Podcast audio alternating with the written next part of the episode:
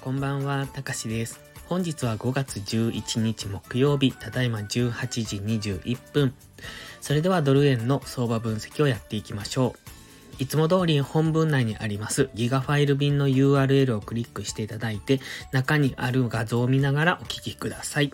最初にお知らせです。ポストプライムではプライム投稿という有料投稿もしております。環境認識が苦手な方、チキン利食いをしてしまう方、コツコツドカンで負けてしまうという方に分かりやすい相場分析とテクニック解説をしています。毎日投稿してますので、ご興味のある方はまずは2週間の無料期間からお試しください。7月にはプライム会員価格を値上げしますが、今入っていただければ今の価格が値上げ後も適用されますので、気になる方はお早めの行動がお得です。それではまずは4時間足からですね。4時間足のストキャスティクスは現在上昇中。そしてブログには書きましたが、日足の GMME にサポートされて上昇しようとしているところ。ですので、4時間足の GMMA に上値を抑えられ、そして日足の GMMA でサポートされというところが本日の動きです。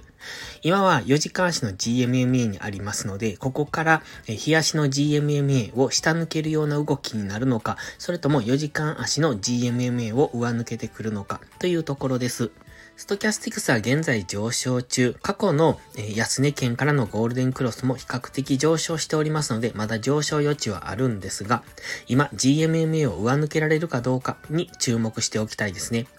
で、ここを上抜けるときは比較的強い陽線で抜けてくると思いますので、その場合は買い足でついていくのもありだとは思いますが、安全なのは昨日の高値を超えてからですね。その後、4時間足の GMMA にサポートされるような動きをしたところからの上昇の流れに乗っていくのがいいとは思います。ただ、現在地は GMMA に接触したところですので、一旦の反発下落をすると思いますので、ここから日足の GMMA を下抜けるような動きにつながる可能性もありますので、現在地からのロングエントリー、つまり4時間足の GMMA を上抜けるだろう期待でのロングエントリーは危険ですので、ロングで狙う場合は一旦の下落を待ってからの次の上昇の流れに乗っていくのがいいと思います。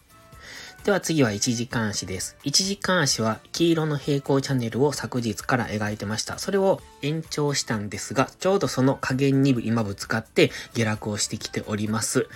1時間足の GMMA の青帯をわずかですが上抜けてますので、現在地付近で、この平行チャンネルの加減付近で張り付くような動きをするのであれば、もう一度平行チャンネル内に戻される、そういう可能性を考えますが、今は1時間足は GMMA 下向き、そして4時間足の GMMA もすぐ上にありますので、その2つの時間軸の GMMA にレジスタンスされて、次下落、本日安値を目指して下落する可能性もありますので、その辺は注意です。もし現在地で張り付くのであれば、小さなレンジを作ったところからの上昇の流れに乗っていく。ただ、現在地付近っていうのは今は戻り売りのポイントになります。1時間足のストキャスティクスも高値圏にありますので、今どちらの優位性があるかっていうと、戻り売り、ショートエントリーの方が優位性はあります。ただし、結構強めに陽線が出てきてますので、えっ、と、この1時間足の GMMA を上抜けて、黄色の平行チャンネル内に戻される可能性もありますので、売るにしても買うにしてもしっかり引き付けて、買う場合は一旦の調整下落を待ってから、1時間足のストキャスティクスは高値圏ですので、まずはこれが解消されるのを待つのがいいと思います。えー、ロングで狙う場合は1時間足のストキャスティクスの加熱感がある程度解消される。もしかすると安値圏までは来ないかもしれませんが、ある程度半分ぐらいまでは解消してほしいところですね。そのくらいまであの下げてきたところからの次の上昇を見ていくのがいいと思います。今は、日足の GMMA は上向き、そして4時間足、1時間足の GMMA は下向き。えっと、どちらもわずかに、えっと、その、傾斜をしているというところですので、大きなトレンドができるというよりは、レンジで動く可能性を考えておきたいですね。今は4時間足単位でのレンジぐらいを見ておくのがいいんじゃないでしょうか。昨日の高値、昨日の安値ぐらいのところで動いていくというイメージですね。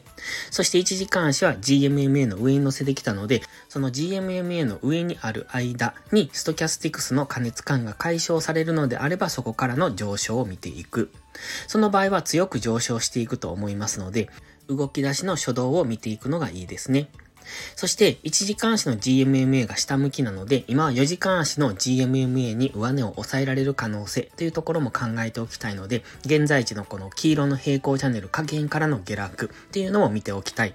もし現在地から下落するのでしたら、本日の安値ぐらいまでというところを狙っていくのがいいですね。今は日足、そして4時間と1時間で目線がバラバラになってますので、えー、分かりにくい動きをしがちになってますので、しっかり引きつけてトレードしていきましょう。それでは本日も最後までご視聴ありがとうございました。